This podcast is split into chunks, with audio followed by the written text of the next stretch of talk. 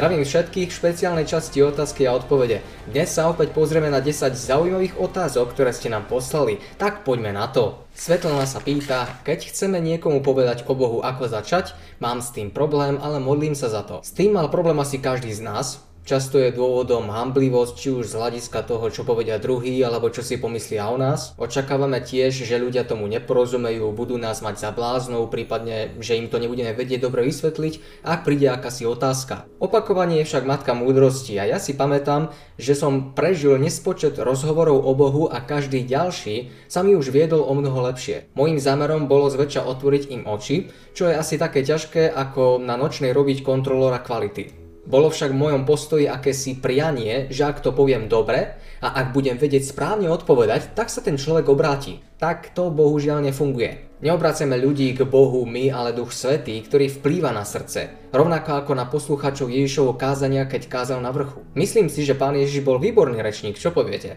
A napriek tomu sa mnohí neobrátili, pretože majú slobodu voľby. A keď pochopíme, že je to Duch Svetý, ktorý pôsobí na srdce, potom môžeme vedieť aj celú Bibliu z pamäti, ale ak vplyv Ducha Svetého na srdce človeka je jeho postojom odmietaný, jeho srdce sa zatvrdzuje, alebo naopak obmekčuje. Pri prvej variante ďalej nezajdete.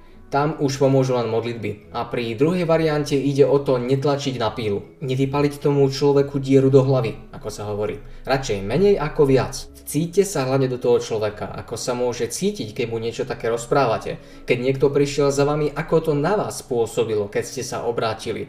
Pretože mnohí veriaci, ktorí vyrastali ako veriaci, si mnoho neuvedomujú, aké to je rozprávať s niekým, kto je neveriaci.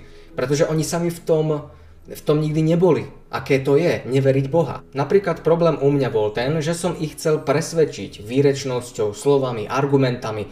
Pri každom takomto rozhovore som sa aj niečo naučil, poznať tú ľudskú dušu, lebo máme byť znalcami duše. Lebo ten človek často nechápe prepojenia tých všetkých vecí. Potrebuje si mm, ako keby naberať tie puzzle, tie kúsky zoberie si jeden kúsok, druhý, tretí a potom mu to nejako nepasuje, pretože potrebuje ten štvrtý, potom potrebuje ten 7, 10, potom mu chyba 8, 9, k tomu sa potom vráti a tak ďalej. A tomu človeku vlastne dávate informácie viac a viac, pretože čím viac informácií, tým väčší obrázok môže z toho dostať. Lenže základ je, aby ten človek chcel. Ak nechce, nepresviečajte ho, nechajte ho tak. On sa spýta sám. Ja to väčšinou robím tak, že ak s ľuďmi rozprávam o niečom a oni niečo načrtnú, ja im poviem svoj názor, ako to vnímam. Je to môj názor, keď to tak poviem.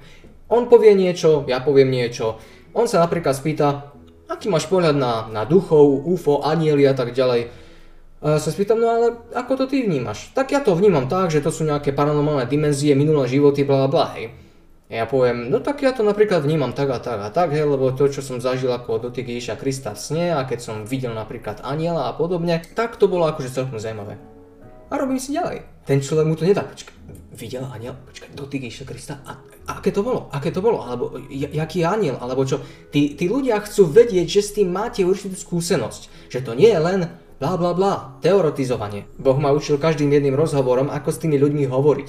Ako sú tomu či tomu otvorení a tam zasievať, ale nevnúcovať. Oni sa budú pýtať sami, keď ich to zaujíma. A keď nie, tak povedzte len nejaký svoj názor, keď on povie svoj názor. Lebo ak začnete hovoriť svoje veci, pričom on mlčí alebo nepovedal nič, už to vníma, že mu to vnúcujete. Naozaj mnohokrát, ak som sa už aj naučil argumentovať a vedel som ľuďom tieto otázky Biblie, ako si predložiť, došlo to zväčša k poslednej námietke, kedy povedali, že oni v Boha nechcú veriť. Vtedy som začal chápať, že ľudia majú mnohokrát tendenciu zaobaliť sa rôznymi otázkami Biblie a vy si myslíte, že ak im na to dáte odpoveď, tak uveria. Ale nie, mnohí z nich sa tými otázkami ako si zaobalujú, e, alebo určitými otázkami na Boha samotného, že aký je a používajú to ako brnenie pre svoj ateizmus, prípadne odmietavý postoj voči viere ako takej. Som toho názoru, že mnohí nie sú neveriaci, ale nevediaci, lebo keby vedeli to, čo ty alebo ja, obrátili by sa. Lenže nie všetci, pretože niektorí milujú tento svet, milujú rôzne veci na tomto svete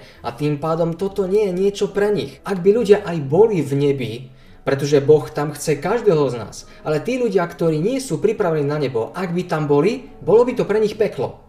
Lebo by nezniesli tú atmosféru šťastia, dobroty, svetosti, nádhery a by si povedali, dobre, dobre, to mi príde až príliš sveté, dovidenia. Modlitba je ale pre nás základ. Pros o múdrosť a rozumnosť a Boh ti ju dá. Vzdelávaj sa mu seba a keď prejdeš určitým rozhovorom, pamätaj si, ktoré veci ti samej neboli jasné a douč sa ich. Ale ako začať? Poviem to v skratke. Úver. Ty sama tomu musíš veriť, lebo ak tomu neveríš, potom človek ani o Bohu hovoriť nechce.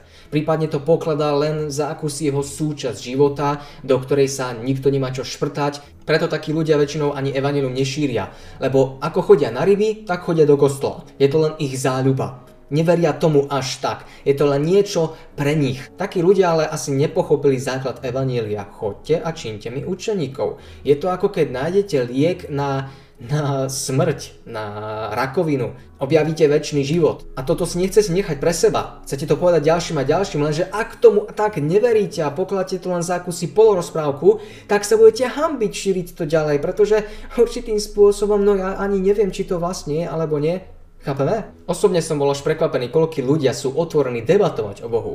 Základ je nehambiť sa za to a tam musí zomrieť naše ja čo si ľudia o vás pomyslia a tak ďalej. Veď tých ľudí zachraňujete pre väčšie kráľovstvo. Kde tu má čo hrať rolu vaše ego, moja povesť, česť a podobne. Poviem to takto, ľudia vás budú odsudzovať, či o Bohu mlčať budete alebo nie. Nemôžu však zavrieť oči pred tým, čo budú na vás vidieť. Ste svetlom v tejto tme sveta a, a musíme svietiť. Častokrát si myslíme, že musíme ľudí hľadať, aby sa obrátili, no zo svojho života viem, že ak sa snažíte žiť podľa Božích prikázaní a jeho láskou, vedieť celou bytosťou, že je a chcete sa mu poddať a aj podobať, Ľudia vás budú následovať, lebo to budú na vás vidieť. Presne ak Ježiš hovorí, svetlo nemôže sa ukryť. Nedáva sa pod stôl, ale na stôl. Predsa len keď idete v tme a oni sú v tejto temnote sveta a vidia niekde hore taký hrad, kde sa svieti len jedno maličké okienko, povedia si, pôjdem tam, možno tam majú vodu, možno tam majú teplo a jedlo. Lenže ak tí ľudia majú teplo, jedlo, všetko, čo im tento svet dá, tak to okno si povedia, a tam takto možno len svieti ale nebude sa o to zaujímať, nebude to pre neho nejako priťažlivé, lebo on už má taký ten svoj svet. Práve preto veľa ľudí pozná Boha až na kolenách, ako sa hovorí. Nielen na modlitbe, ale keď fakt padne na dno a pochopí, že tento svet mu nemôže nič dať. Ja to vnímam ako hľadanie stratených duší. Tam vonku sú ľudia, ktorí sú ako ty a ja, ale v nevedomosti. A keď ich nájdeš, povieš im o Bohu. Uveria a len čakajú, kým im niekto o tom niečo povie. Sami nevedia, že práve Boha hľadajú. Chápeš? Musíš si uvedomiť veľmi, veľmi reálnu podstatu veľkého sporu vekov a to, že je to skutočné.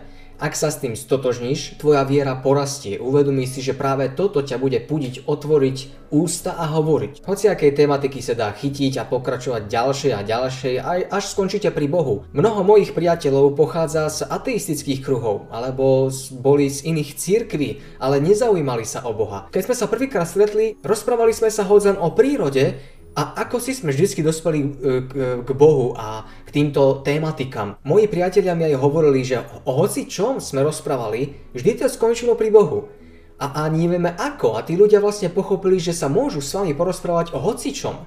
A že nevidíte za všetkým iba Boh, Boh, Boh a Biblia a trieska nimi o hlavu. Nie, vo svojej podstate musia vidieť, že žijete taký život ako aj oni. Proste žijete, chodíte do práce, máte nejaké problémy, starosti a tak ďalej. Ale vo svojej podstate za všetkým vidíte hĺbší zmysel, význam, niečo, čo vás pudí dopredu, čo tam oni nevidia. A oni chcú vidieť tento váš náhľad na tieto veci. A vy im o tom iba povedzte, tak ako Ježiš hovoril. On iba povedal povedal. A kto chcel, počul. Kto nechcel, odišiel preč. Ľudí zväčša ťaha nadprirodzeno. Tam skús napríklad začať, alebo ohľadne lásky, vzťahov, alebo toho, prečo si pokojná v tejto dobe, kde berieš toľko síl, prípadne prečo sa chováš tak a tak. Ľudia to chcú vedieť a nenechaj sa odradiť. Vždy pamätaj, že vedľa teba je Pán Ježiš a anieli vplývajú na myseľ ľudí, s ktorými rozprávaš. Ku mne, keď prišli kresťania, tak sa o Bohu veľmi rozprávať nechceli, keďže robím na intrakoch medzi vysokoškolskými študentami. Kresťania sa so mnou o, o, o Bohu nechceli rozprávať. Bolo to len také, a veríš aj ja, ja, yes. Ako, to je o čom. A vo svojej podstate na druhej strane, ak prišiel niekto, napríklad dievča, ktorá práve počula heavy metal. Ja hneď ako myslí som si povedal, no ty brďo, tebe povedať o Bohu, tak to sa asi nebude dať. Bola jediná, ktorá za celý rok zobrala 13 kresťanských kníh. Ona sama. Čiže Ja som bol prekvapený, že veľakrát tí, o ktorých by ste nepovedali, o Bohu chcú počuť. A veľakrát tí, s ktorými si myslíte, že si budete, tak si uvedomíte, že tí ľudia Boha berú len ako dám si teplú mikinu, lebo dnes je vonku zima.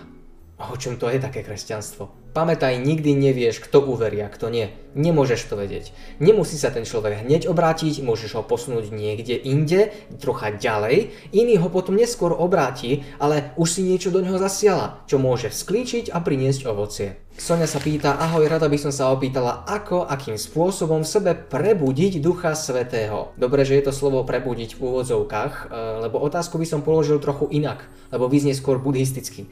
Ako v sebe prebudiť takú či onakú čakru, ako v sebe prebudiť ducha kundaliny a podobne. Skôr duch svetý je ten, ktorý nás prepúdza z temnoty, z duchovného spánku. Nie je to niečo naše. My ho neprebúdzame. Je k nám posielaný od Boha pre každého, kto ho prijíma. Je to Boží zástupca, ktorý vplýva na ľudské srdce a primienia ho. Zjavuje úmysly srdca, poukazuje na Boha, na jeho lásku, milosť, jeho zákon, spravodlivosť, usvedčuje z hriechu, napráva a vedie k poslušnosti, voči Božiemu zákonu, dáva vás do súladu s Kristom. Prebúdza svedomie, uvedomuješ si zákernú moc viny a úbohosť hriechu. Teda modli sa o Ducha Svetého. A ver, že tvoja modlitba je vypočutá, pretože Ježiš ho zasľúbil každému, kto oň prosí. Kto prosí, dostane. Boh túži, aby v nás mohol prebývať skrze svojho ducha, lebo sme chrámom pre neho. 1. Korintianom 6, 19 a 20. Lebo či neviete, že vaše telo je chrámom Svetého Ducha, ktorý je vo vás, ktorého máte od Boha a že nie ste sami svoji? Lebo ste vykúpení za veľkú cenu, nože tedy oslavujte Boha svojim telom a svojim duchom, čo je oboje Božie. Potom 1. Korintianom 3. kapitola 16-17. Či neviete, že ste chrámom Božím a že duch Boží prebýva vo vás? Ak nie to kazí chrám Boží, toho skazí Boh, lebo chrám Boží je svetý, ktorým ste vy. Duch svetý bude viesť každého, kto sa Bohu plne odovzdá. A už len to, že cítiš túžbu po spravodlivosti alebo konáte dobro, pokladaj za Božie volanie na tvoje srdce skrze svojho ducha. A tu nadviažem na ďalšiu otázku, ktorá s tým súvisí. Anonym sa pýta, ako nájdem rovnováhu medzi tým, kedy mám niečo spraviť, čiže vynaložiť úsilie, ako sa píše, že Božia moc sa musí spojiť s maximálnym ľudským úsilím a kedy mám počkať, ako to zariadi Boh podľa jeho vôle. V tejto otázke sú zmiešané dve rôzne, ale podobné tematiky. Poďme to rozuzliť. Narážaš na spojenie ľudskej vôle a úsilia s Božou mocou. Toto je jedna vec a, a druhá je potom tá, ktorá z toho vyplýva. A to je plnenie Božej vôle, nie svojej vôle. Chápeme? Odporúčam vám k tejto otázke článok, ako sa Bohu odovzdať. Táto otázka totiž spája obe vaše otázky. Ako prijať Ducha Svetého a nechať sa ním viesť, cítiť jeho vplyv na nás, alebo ako plniť Božú vôľu a nie svoju. To je celé v tejto otázke. Ty sa mu chceš odovzdať, no uvedomuješ si, že si mravne slabý v zajati pochybnosti a zlozvykov hriešného života. Tvoje sľuby a rozhodnutia sú ako povrazy z piesku. Častokrát niečo Bohu sľubíš a na druhý deň to opäť urobíš, srešíš, padneš, povieš alebo sa preriekneš alebo niečo podobné. Neovládaš vlastné myšlienky, pohnutky ani city. Toto vedomie nedodržaných sľubov a nesplnených záväzkov ti oslabuje dôveru vo vlastnú úprimnosť, takže si uvedomuješ, že Boh ťa nemôže prijať. Nemusíš však zúfať, musíš pochopiť skutočnú silu vôle.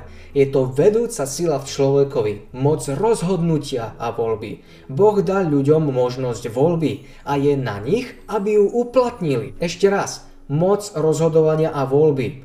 Nemôžeš si zmeniť srdce sám, nemôžeš odovzdať Bohu svoje city, môžeš sa však rozhodnúť slúžiť mu, môžeš mu odovzdať svoju vôľu. On potom bude pôsobiť v nás to chcenie aj činenie podľa svojej dobrej vôle. Takto sa celá tvoja prirodzenosť dostane pod moc Kristovho ducha a tvoje city sa potom sústredia na neho, tvoje myšlienky budú v súlade s ním. Preto Boh volá, rozhodni sa dnes, komu chceš slúžiť. Rozhodni sa svojou slobodou voľby, ako som vravel v predošlom videu, Matúš 7. kapitola, mnohí nevojdu do nebeského kráľovstva, lebo sa plne nerozhodli nasledovať Boha. Preto padajú, hrešia, neodovzdali sa úplne. Totiž túžba po dobrote a svetosti je správna, no ak zostane len pri nej, nič nám nepomôže. Mnohí zahynú napriek svojej nádeji a túžbe byť kresťanmi. Nespejú k tomu, aby sa odovzdali Božej vôli. Nevedia sa práve teraz rozhodnúť byť kresťanmi. Byť vlažný na jednej strane horúca a chladná voda, my sme niekde tu. Ani chladný, ani horúci. Teda správnym uplatnením vôle, môže v tvojom živote nastať úplná zmena. Podriadením vlastnej vôle, vôli Krista, sa spájaš s mocou, ktorá prevyšuje všetky vládne mocnosti. Získaš silu z hora, aby si zostal neochvejný a stála odovzdanosť Bohu ti pomôže žiť novým životom, životom viery. Tomáš sa pýta, píše sa, že jediný hriech, ktorý nebude odpustený, je zarmútenie Ducha Svetého. V čom spočíva jeho zarmútenie? V predošlých odpovediach sme si načrtli úlohu Ducha Svetého. Teda ak chceme vedieť, čo je zarmútenie Ducha Svetého, musíme vedieť, aká je rola Ducha Svetého. Podobne ako znamenie šelmy. Ak chceme vedieť, čo je znamením šelmy, musíme vedieť, kto je šelma. A až potom zistíme, čo je znamením tejto šelmy. Pretože veľa ľudí povie, že to očkovanie, je to tetovanie, je to neviem čo všetko možné, ale nikto z nich nevie, kto je šelma. A, a Biblia v knihe Daniel aj zjavenia jasne hovorí, kto je šelma. Ale to je už iná tematika. Duch Svetý teda usvedčuje z riechu, karha, napomína, vedie k súladu s Kristom a Bohom Otcom, skrze Ducha Svetého sa podáva posolstvo Evanelia, či konajú zázraky z Božej moci. No pozor, aj Satan dokáže mnohé zázraky napodobiť, aby nás zviedol. Preto treba skúmať podstatu, myšlienku toho Evanielia, toho posolstva, ktoré sa hlása. Príklad, ak niekto koná zázraky a vedie vás k Bohu, k jeho láske, milosti, no poukazuje aj na Boží zákon ako svetý, vedie vás k poslušnosti, milosti, odvráteniu sa od hriechu k zmene srdca, potom je to biblická pravda. Ak však niekto koná zázraky a popri tom hovorí, že ži si ako chceš, prípadne hovoria, že Boží zákon neplatí, stačí Boha iba chváliť peknými pesničkami, chodiť na všetky kamfesty a hillsongy a neviem čo a, a, a to je tak všetko, tak kde sa vytratila ako si hm, tá poslušnosť? Lebo si musíme uvedomiť jednu vec. Ako sa Bohu odďačíme za to, že nás spasil? Je iba jedna vec. Niekto povie dobrými skutkami, láskou a neviem čím všetkým. Ale tú lásku aj dobré skutky vo vás zbudil Duch Svetý. A, a Božia láska, Božie volanie. Čiže to nie je vaše. Vaše chcenie aj činenie pôsobí Boh, píše sa. To znamená, ešte aj to, čo robíme, nie je žiadnou odmenou Bohu, pretože je to vlastne jeho ovocie. Čo pokladá Boh za službu voči nemu?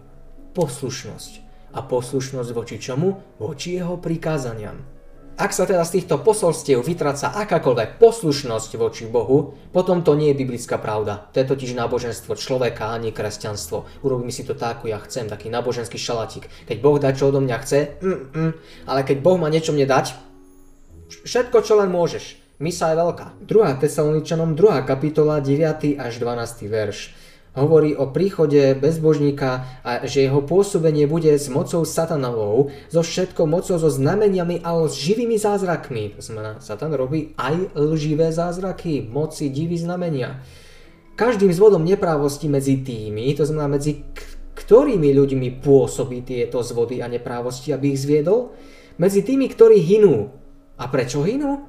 Pretože neprijali lásky pravdy, alebo neprijali lásku k pravde nezamilovali si pravdu. Kto je pravdou? Kristus. Preto im Boh pošle mocné pôsobenie blúdu, aby uvelil lži. Už nebude zabráňovať znameniam a divom, aby si ich nepodmanili. Títo ľudia budú nimi úplne zvedení, pretože si neobľúbili pravdu, ktorú im Boh dával. A keďže si ju neobľúbili, Boh povedal, fajn, nebudem ťa ochraňovať od, ochraňovať od týchto vecí, padneš do týchto bludov a ten človek bude potom zvedený. Už ho Boh neochraňuje od týchto vecí.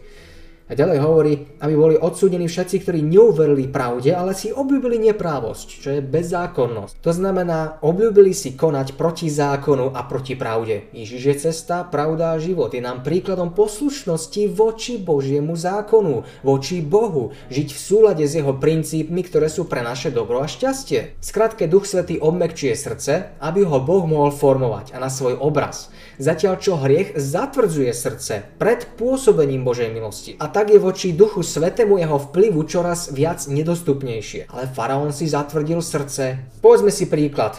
Idete do vane, dáte si vaniu, kúpel, oddych. Dáte si nejaký vankúšik pod seba, dáte si pustiť vaňu a teraz za dverami vám klope vaša mama alebo otec hovorí vypni si tú vodu, neľahaj do tej vane, lebo keď tam budeš relaxovať, zaspíš a a bude po tebe je tam to ohrozenie života a počujete ten hlas, ktorý vám hovorí, dávaj si na to pozor, nerob to, nerob to. Potom poviete, dobre, zapnem si rádio, nechcem počúvať ten hlas, tak ho viacej preložíte. Ten hlas stále hovorí takisto hlasno, ale vy ho nechcete počúvať. Zapnete rádio, potom zoberete uteráky, dáte to ešte také vypchávky, všade ešte penu tam dáte okolo pomaly, až zistíte, že zaspíte a už vás nebude mať kto zachrániť.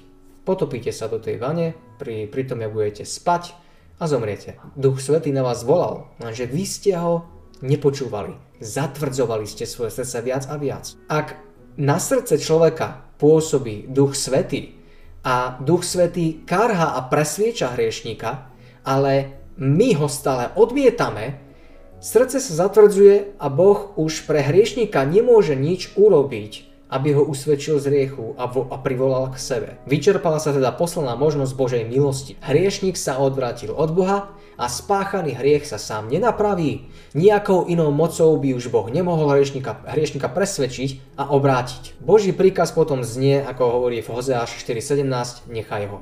Nechaj ho tak. Už, už nemôžeme pre neho viacej nič urobiť. Potom už nie je obety za hriechy, ako hovorí e, Pavel v liste Židom 10.26, potom už nie je obety za hriechy, ale iba hrozné očakávanie súdu a žiara ohňa, ktorý straví protivníkov. Keď, keď človek odmietol záchranu, už len vlastne čaká na rozsudok. Teda už Boží hlas a jeho pôsobenie na srdce necítite. A tak kto vás presvedčí o hriechu a jeho zhubnosti? Kto vám povie, zastav si tú vodu, nelež tam, lebo sa utopíš? Zatarasili ste jediný spôsob, akým Boh mohol premeniť vaše srdce a tak zomriete vo svojich hriechoch. Ak teda chápeme, akú rolu zohráva Duch Svetý, vieme pochopiť aj tento hriech proti duchu, alebo rúhanie proti duchu, ktoré sa neodpustí, lebo už sa nemá ako odpustiť. Nie je vyznaný ten hriech, pretože jediný, kto ho mohol vo vás usvedčiť, bol Duch Svetý, ktorého ste neustále odmietali, až sa vaše srdce úplne zatvrdilo. Pán Ježiš konal zázraky z Božej moci, čo vieme, ale ľudia toto pôsobenie pripisovali Belzebubovi. Boh oznamuje svoje posolstvo ľuďom prostredníctvom Ducha Svetého. Vplýva na vaše srdce, ale tí, čo jeho pôsobenie svojvoľne zavrhujú ako satanské, prerušujú spojenie medzi sebou a nebom. Je to ako keď vám horí v byte a vy si to neuvedomujete. A keď vám klope hasič, otvorte, lebo sa udusíte, vy poviete, ste zlodej, nepustím vás. Hĺbšie som to prebral vo videu 8, dávam na neho link, k tejto tématike sa ešte dostaneme v Matúšovi 12. kapitole, tam nás nezabudnite sledovať ďalej.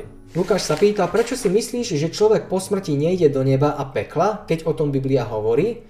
To som nikdy nepovedal.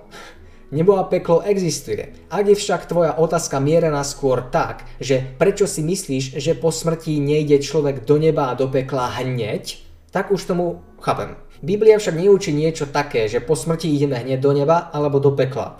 Sú určité pasáže, ktoré sa k podloženiu tejto tézy používajú, ale sú vytrhnuté z kontextu. A ešte lepšie je, keď sa na podloženie používajú podobenstva. Kontext Biblie hovorí jasne o tom, že smrť je spánok. Nie akési lietanie v nebíčku či škvarenie sa v pekle. Smrť prirovnáva aj sam Ježiš k spánku. Zaspíš a čakáš. Na čo čakáš? Na príchod Krista lebo keď príde, odplatí každému podľa jeho skutkov. Komu? Každému. Ako môže ale odplatiť každému, keď raz už je v nebi určitá tretina ľudí, alebo v pekle ďalšia štvrtina, ktorí tam išli hneď po smrti, a to nie je zrovna biblický kontext. Základom je pochopiť, že človek, keď zomrie, spí, čaká na príchod Krista a vtedy prichádza odplata. Ako môže byť niekto v nebi, a dostať teda odplatu, ak odplata príde až s Kristom a jeho príchodom? Zamyslíme sa nad tým. Sú dvaja sluhovia. Pán odíde z domu a povie, keď sa vrátim, odplatím vám podľa toho, čo ste vykonali. Je to biblické. Jeden sluha pracuje, druhý sa fláka. Príde pán domu, odplatí každému podľa toho, ako konal. Jeden ostane v dome ako zamestnaný, druhý dostane vyhadzov von z domu, kde zomrie na snehu či na mraze bez jedla proste pred obraz pekla. V nebiblických teóriách že ideme hneď po smrti do neba a pekla, toto podobenstvo znie takto. Sú dvaja sluhovia a keď príde pán domu, tak odplatí každému podľa to... Halo? Je niekto doma? Príde tak potom k susedovi, tak sa pýta, pán sused, nevieš, mal som tu dvoch sluhov a nikto není doma. A som povedal, odplatím im, keď prídem domov a nikto tu nie je. Sused povie, ale vieš, jeden keď odrobil, povedal si, hm, asi som bol šikovný, tak reku, pôjdem už na Tahiti za odmenu. A druhý si povedal, že na to kašle, on na to nemá a odišiel nevedno kam. Dáva vám to zmysel? Ježišové učenie je čisté a krásne, všetko do seba perfektne zapadá, ale nebiblické dogmy celé toto všetko stavajú hore nohami. Ak už sú ľudia teda podľa nich v pekle či v nebi hneď po smrti, potom Ježiš príde späť na zem a... Ježiš tu vlastne príde na čo? Prečo tu príde? Veď už všetci sú v pekle a, a ostatní sú v nebi. Prečo príde vôbec odplatou, keď už si je každý na svojom mieste? Ako si sa obišiel súd a odplata, nemyslíte? Ale mi chcete povedať, že Ježiš potom stiahne všetkých z neba a povie, no, vám odplatím nebo a oni však jasné, však už sme tu tisíc rokov, what's the problem? A ide naspäť do neba, hej? A potom stiahne všetkých tých, ktorí sú už v pekle a povie, no a vy pôjdete do pekla, lebo už som prišiel, tak vám odplatím podľa vaše skutkov. A oni povedia, však už sme tam stovky rokov. Chápeme? Preto môžeme uzavrieť tieto veci ako nebiblické, povedať o tom, že človek ide hneď po smrti do neba alebo do pekla. Biblia niečo takéto nehovorí. Všetko toto sa deje až keď Kristus príde na zem, potom odplatí každému podľa svojich skutkov. Biblia opisuje potom prvé skriesenie mŕtvych aj živých verných a vzatý do neba. A až vtedy dostávajú odplatu. A potom po tisíc rokoch príde po druhýkrát na zem, ako keď príde to skriesenie k bezbožných ľudí na odsudenie a, a do pekla, keď tak povieme. Prečítajme si aspoň jeden verš. Ján 14.3. Pretože vám idem prihotoviť miesto, to hovorí Ježiš učeníkom na Olivovom vrchu, keď odídem a prihotovím vám miesto, prídem zase a poberiem si vás k sebe. Kedy si ich poberie k sebe do neba? Keď príde zase jeho druhý príchod aby ste tam, kde som ja, aj vy boli. Budú tam. Myslím si, že učeníci boli Ježišovi dosť blízky. To znamená, že by mali byť už dávno v nebi po smrti. Lenže tu Ježiš hovorí jasne, kde budú po smrti. Budú spať a keď on príde druhýkrát, poberie si ich k sebe. Nenechajme rozvrátiť biblické posolstvo nebiblickými alebo pohanskými učeniami. Určite máte k tejto tematike ešte veľa otázok, rád ich zodpoviem, aby ste mali viac a viac puzzle a pochopili to celé v kontexte. Tematika je hlboká a treba zbierať všetky tieto kúsočky, aby ste to videli v ucelenom celku. A potom každý jeden verš, ktorý budete čítať, vám do toho krásne zapadá. Preto sa kľudne pýtajte, zodpovieme si ich na budúce. Uprchlík sa pýta, Johne, kde mám nájsť partnerku, ktorou si jednou budú moci vzít za ženu? Poprvé, nebuď uprchlík. Ženy majú radi mužov, ktorí dokážu vybudovať domov pre rodinu a byť oporou, ale fóry bokom. Boh vie, kde sa nachádza a kedy ti príde do cesty. Ak, ako som si ja vždy hovoril, možno zajtra príde, možno zajtra a tvoj život sa odtedy zmení úplne. Čiže čakaj, každý deň priniesie niečo nové. Vyčkaj teda, buď trpezlivý, um, sleduj náznaky Božej prozreteľnosti, ako ti bude jasne ukazovať tu, tu, tam, hen, tam. Keď príde náhodou niekto a povie, poď tam vonku, sadni si medzi nás, budeme sa rozprávať o Bohu, alebo poď sa niekam prejsť a tak ďalej, choď, nikdy nevieš, čo tam môžeš rozprávať o Bohu a uvidíš, že tam možno spoznáš niekoho nového. Ako ale vravím, ak chceš nájsť správnu ženu, staň sa správnym mužom. Ak chceš už manželku, stan sa manželom. Nemôžeš dostať kúsok torty, ak máš špinavé ruky. Rovnako ako si nemôžeš obliecť manželské rúcho, ak ti je priveľké. Musíš byť na to pripravený. Tak ako to aj Ježiš robí s našimi hrivnami, ktoré keď zúročujeme a vážime si to málo, tak nám dá viac a viac a viac. To znamená, ak si dobrý v niečom, tak budeš časom povýšený viac a viac a potom sa staneš riaditeľom napríklad. A to isté aj vo vzťahu. Ak nie si hodný mať priateľku, buď zatiaľ iba kamarátom. Ak nie si hodný mať ešte manželku, tak sa uč priateľstvu. Ale ak chceš manželku, ženu na celý život, musíš si byť jasne vedomý, čo manželstvo obnáša, čo obnáša vzťah medzi mužom a ženou a pochopiť ženu. A musíš nájsť aj ženu, ktorá bude chápať teba. Čiže ide o neustály rast. Takže pracuj na sebe, kým príde, aby ťa našla pripraveného. Dominika sa nás pýta, ako dlho ti trvá príprava jedného videa od začiatku až po uverejnenie. Video ako toto, otázky a odpovede, mi trvá asi 2 dní po uverejnenie. Video ako štúdium písma je už niečo komplexnejšie, nie je to návod na rajčinovú polievku, ani čo som včera zažil. Deň trvá akási príprava scenáru, druhý deň potom natáčanie samotné, tretí deň potom strihám, niekedy aj štvrtý deň, záleží to aká je dĺžka a koľko tam bolo nejakých vecí, ktoré sa musia viacej prepojiť a zostrihať a musí to byť komplexnejšie. Na ďalší deň doplňam kontexty, to znamená e, dokončovanie strihania, preplietanie doplnkových scén, titulky, časovanie a takéto veci. A potom finálna po, e, podoba a následná kontrola chýb alebo render teda, e, opraviť nejaké grafiky, zvuku a tak ďalej, to už trvá potom tiež asi jeden deň. V jedno renderovanie videa trvá okolo 5 hodín, tá pol hodinka. Čiže ja to mám dosť výkonný počítač. Čiže približne 5 dní v celku. A to je asi tak v kuse 70 hodín práce. Pavol sa pýta, keby sa tam učinil pokánie aj za svojou armádou, tak by im Boh odpustil? Bohužiaľ nie už stratili možnosť vrátiť sa do neba. Boh vo svojom veľkom milosrdenstve dlho znášal Lucifera, keď sa vzbúril vo svojej píche voči Bohu a jeho zákonu, ešte v nebi. Nebol razom zosadený zo svojho vysokého postavenia, keď bol ochranným cherubom, ani vtedy, keď začal Boha ohovárať živými tvrdeniami, čím zvedol tretinu anielov. Dlho bol trpený v nebi, Znova a znova mu bolo ponúkané odpustenie pod podmienkou pokánia a poddania sa Božej vláde. Boh vo svojej láske prejavil toľko snahy, koľko len nekonečná láska dokáže, aby Lucifer zbadal svoj omyl. Bol usvedčený, že jedná nesprávne a že Božie požiadavky sú spravedlivé a že on ich má za také uznať pred celým nebom. Keby bol tak urobil, bol by zachránil seba aj mnoho anielov. Vtedy ešte nezavrhol úplne vernosť k Pánu Bohu, avšak jeho pícha mu bránila poddať sa. Neoblomne zastával svoje názory, dokazujúc, že mu pokanenie je potrebné, že anieli nepotrebujú Boží zákon, e, úplne sa odozdal veľkému sporu so svojím učiteľom. Potom následne všetky svoje sily a moci jeho majstrovskej mysle, pretože bol mm, jeden z najmocnejších anielov, alebo je jeden z najmocnejších anielov. Použil tieto všetky svoje schopnosti v boji proti svojmu stvoriteľovi aby do tohoto diela podvodu, aby získal súcit anielov a potom ich následne zviedol a to taktiež chcel potom aj urobiť v ostatných nepadlých svetoch, ktoré by sa potom pridali na jeho stranu zbúry. Obviňoval živo Boha Otca, Božieho Syna a jemu verných anielov, až nakoniec duch nespokojnosti vyvrcholil v otvorenej vzbure. Nakoniec bol z neba vypovedaný aj s jeho následovníkmi. O tom nám hovorí zjavenie Jana.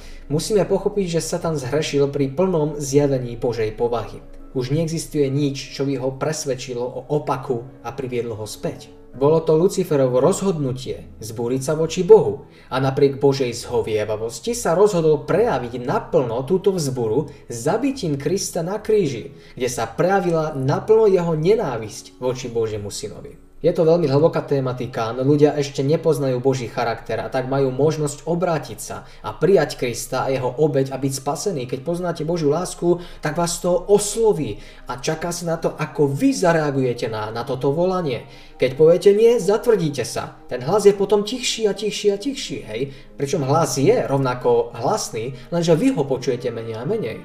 Alebo na druhú stranu sa necháte tým e, obmekčiť, vaše srdce sa začne premieňať a začnete sa podobať na Boží obraz. To je tá premena charakteru, ktorá je potrebná, aby sa mohli vojsť do nebies. Čiže máme ako ľudia možnosť ešte obrátiť sa a prijať Krista, jeho obeď a byť spasený.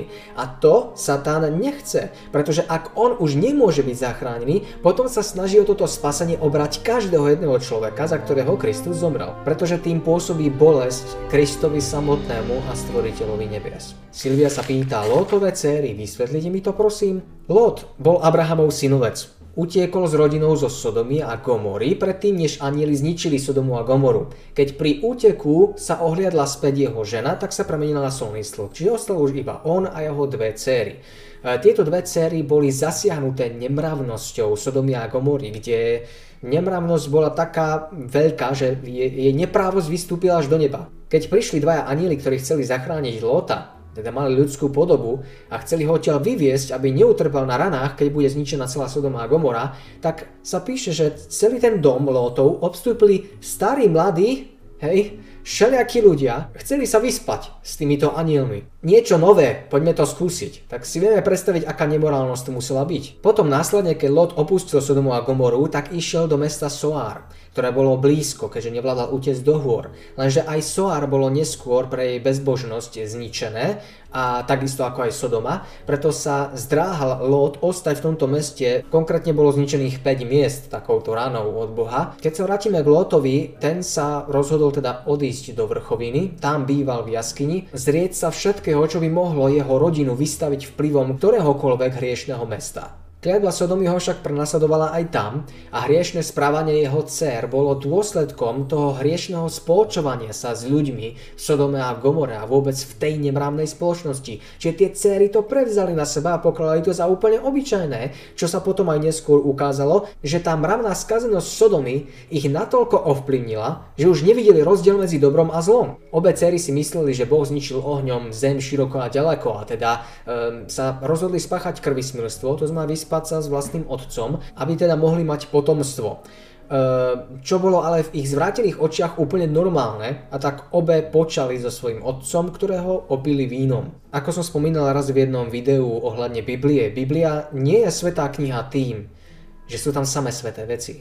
Biblia je svetá tým, že Boh je svetý a to, čo v nich ukazuje, je jasný a zretelný charakter človeka poškodeného hriechom. Veď on bol taký, taký fajn, on nebol až tak zlý, nie.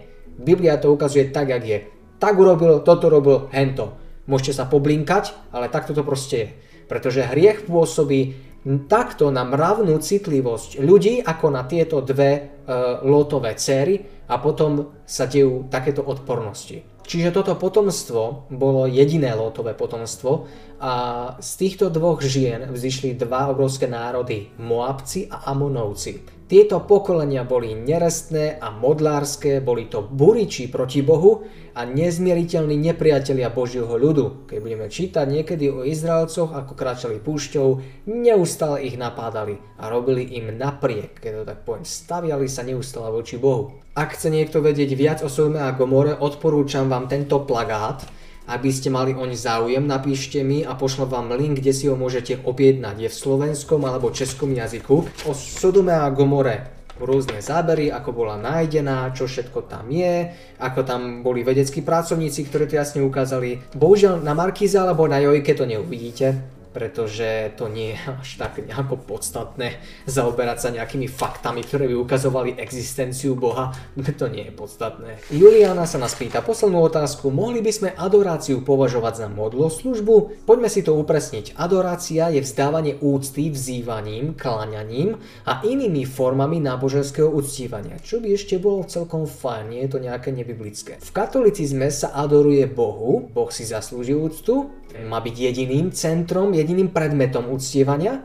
Táto adorácia sa takisto e, dáva aj Eucharistii a symbolom osoby či vtelenia Ježiša Krista. A tu už nastáva problém. V katolicizme, a teraz nechcem, aby ste to brali, že útočím na hociakú církev či jej členov, chcem len, aby ste sa zamysleli na touto otázkou. Sa táto úcta vzdáva napríklad teda tejto Eucharistii.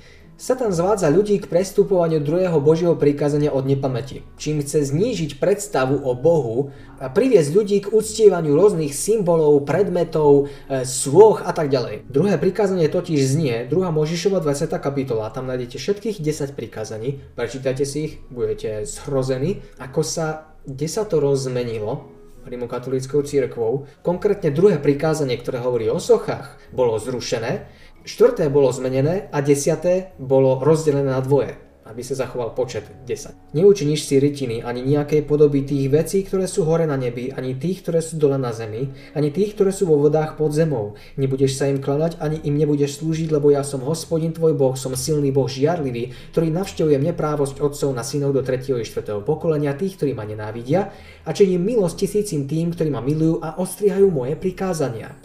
Čiže druhé prikázanie jasne hovorí, neučiníš si rytiny a nebudeš sa im klanať.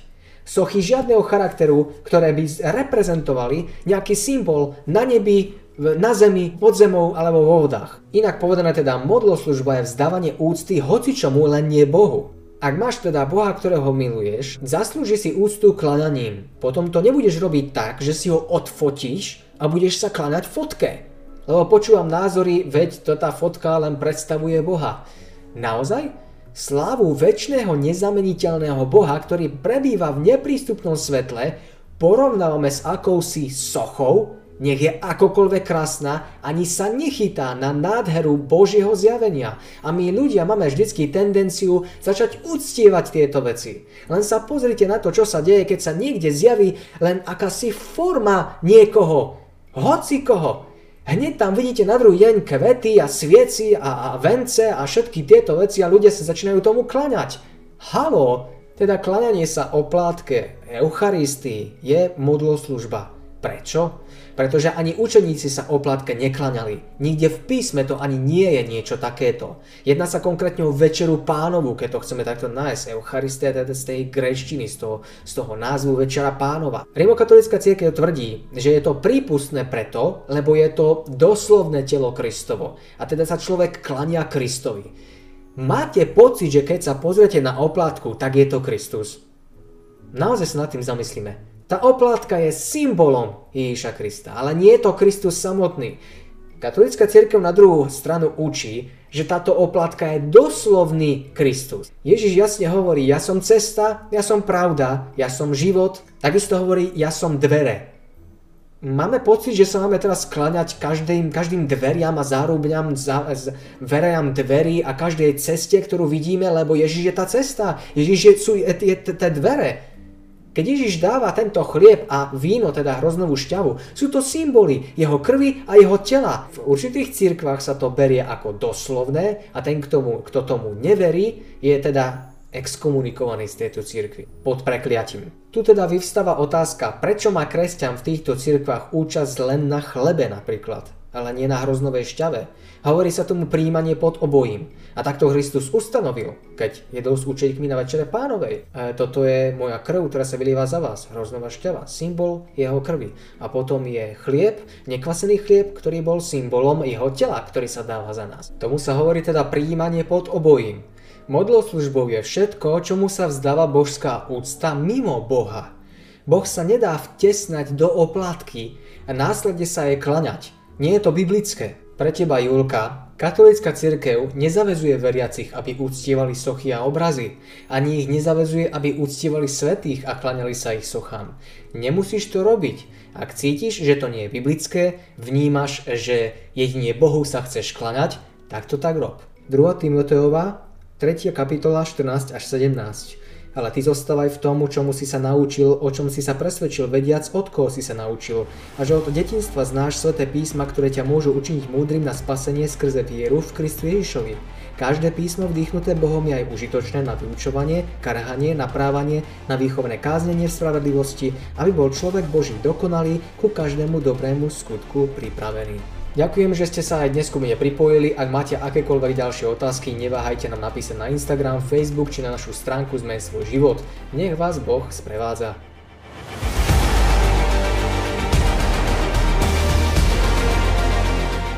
Ak bolo pre vás video užitočné, odberajte tento kanál, odporúčajte a zdieľajte s inými. Kto by mal záujem na stránke v kolónke informácie, nájdete štúdium biblických lekcií na stiahnutie. Do komentárov mi v dnešnej časti napíšte vaše otázky k tejto tématike a neskôr si ich zodpovieme. Pre viac informácií navštívte našu stránku. Nech vás Boh sprevádza.